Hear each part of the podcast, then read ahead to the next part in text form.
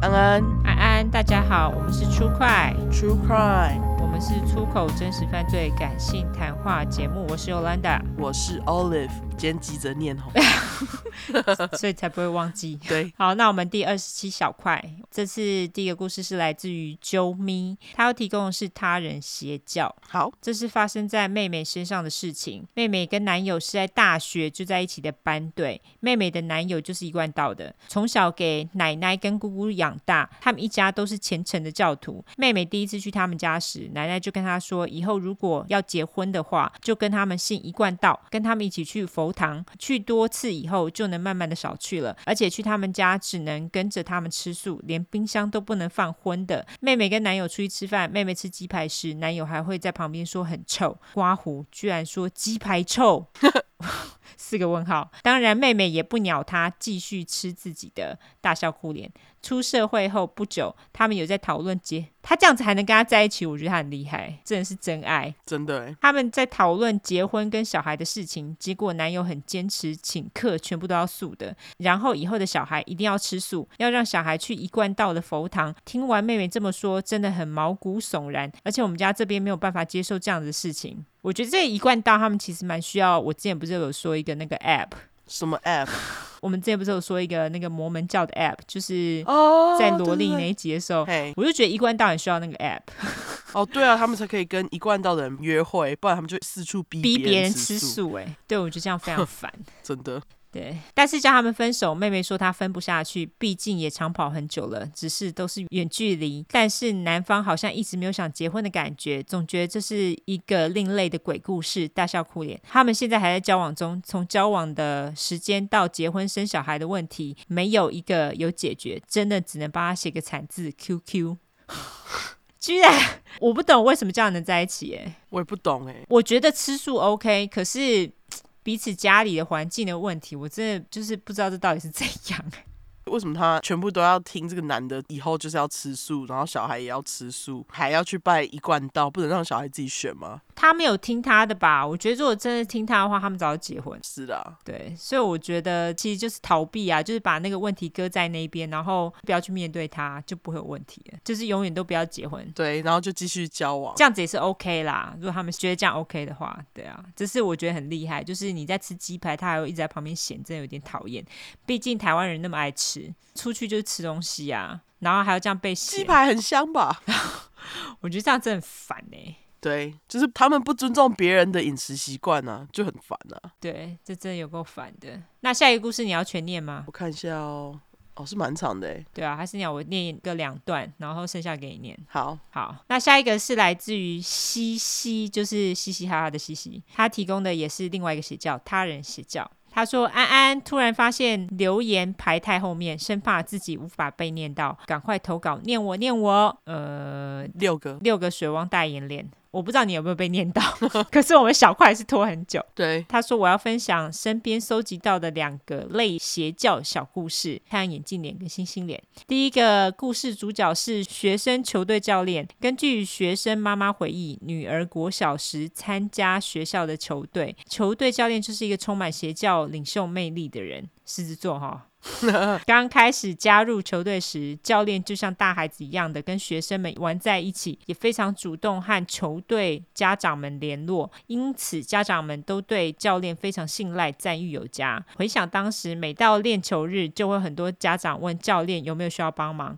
甚至还帮教练缴了水电、手机费，甚至因为教练的老婆不爱出门，还有家长会骑车送便当去教练家给他老婆抚额脸。傻小，我觉得这太过了。真的有时候教练需要手机充电器或咖啡，也会自掏腰包投内给教练。但如果买到不是教练爱喝的口味，教练马上就翻脸骂人。哈，人家帮你买，你还骂人，啊哇，要不要？脸啊？真的是另类的邪教诶，这个教练。真的好，该你。对，换我。前面说到教练非常有邪教魅力，一开始大家都很喜欢教练，但妈妈渐渐发现教练不喜欢家长之间私下联络，挂号大概是不想让家长们私底下讨论。发现教练超怪，有一次他发现球队其中有两个学生的家长出游在脸书上打卡，教练马上在自己的脸书隐晦的骂这两个家长不合群、背叛球队。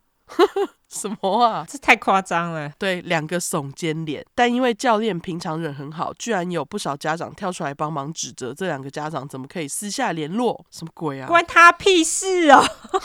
对啊，这人家自己私下的事。这关你屁事对，啊！大概都是被教练洗脑太严重，真的哎这太夸张了啦。哎，这就是邪教吧？ 是不是？对，除了不喜欢大家私底下联络，教练还会做出逾矩的行为，例如会当众恶作剧脱学生裤子。哈，哈，这是性骚扰吧？对啊，沙小啊，哼，好诡异哦。然后他继续说，家长们不知道为什么都笑笑的，只觉得教练好醋咪，好有幽默感。哈，这太扯了。好，吧。另外最夸张的是，教练会跑进更衣室拍练完球的学生，再把学生没穿衣服的照片给球队其他同学看，根本带头霸凌。哼哈，太扯了啦。真太扯了。他说，因为学生并不是特别出色，他没有得到教练的爱戴，因此幸运挂号问号逃过一劫，没被教练脱裤子或拍照。但这些不被教练喜爱的学生，常常因为很小的理由被处罚。例如，有一个同学低年级时练球打输高年级生，教练就处罚他要绕球场跑几十圈。什么？这是体罚吧？对啊，这就是体罚啊、而且天黑前没跑完就要 double。那个同学的家长看到，当场气到退出球队。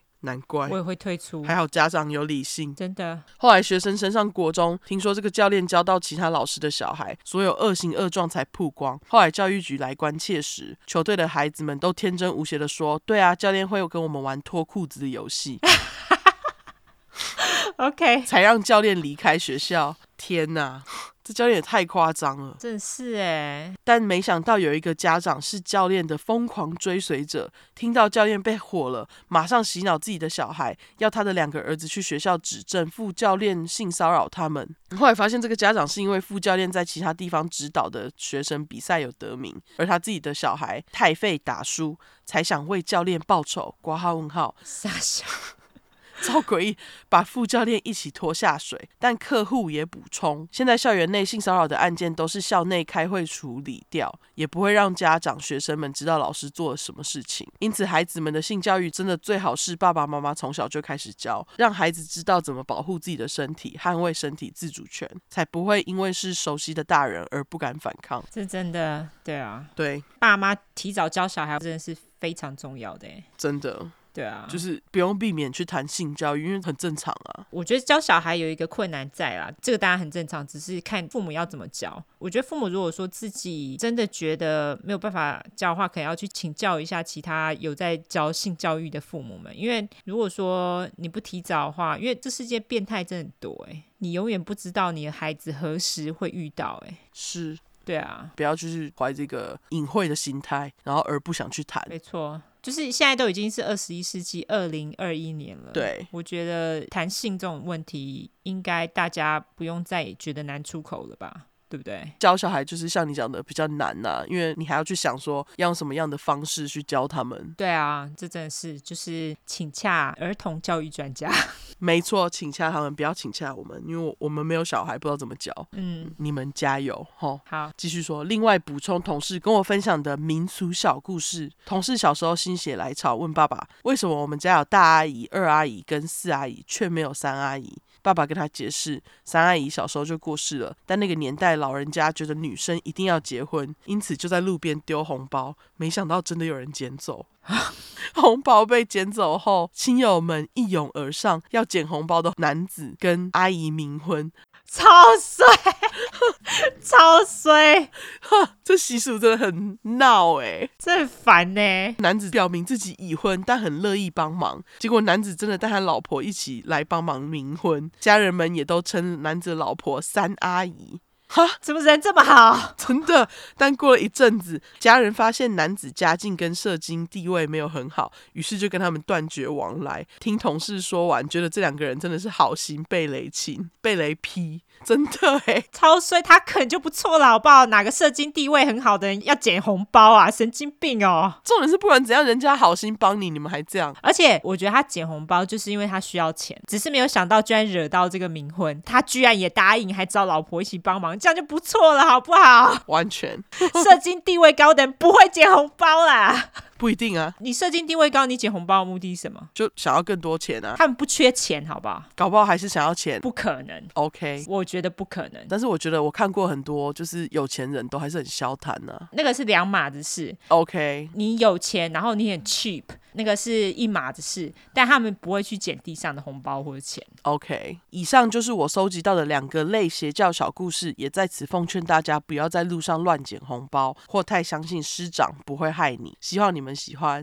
亲嘴脸，感谢你感谢，那这次感谢啾咪跟西西所介提供的，对所提供的两个邪教小故事。对，感谢你们两个。好吧，我们最后就来社交软体吧。对，我们的社交软体有脸书跟 Instagram，只要搜寻 True Crime True Crime，出来的出，失快的快，后面就是 True Crime，T R U E C R M E T R U E。诶，如果你只想搜寻英文的话呢，就直接两次 True Crime T R U E C R M E T R U E C R M E。喜欢我们的话呢，就给我们五星评价、加留言，还有订阅，好吗？那我们现在还在征故事，欢迎大家投稿自己的小故事喽。对，感谢大家，就先这样，拜拜。拜拜。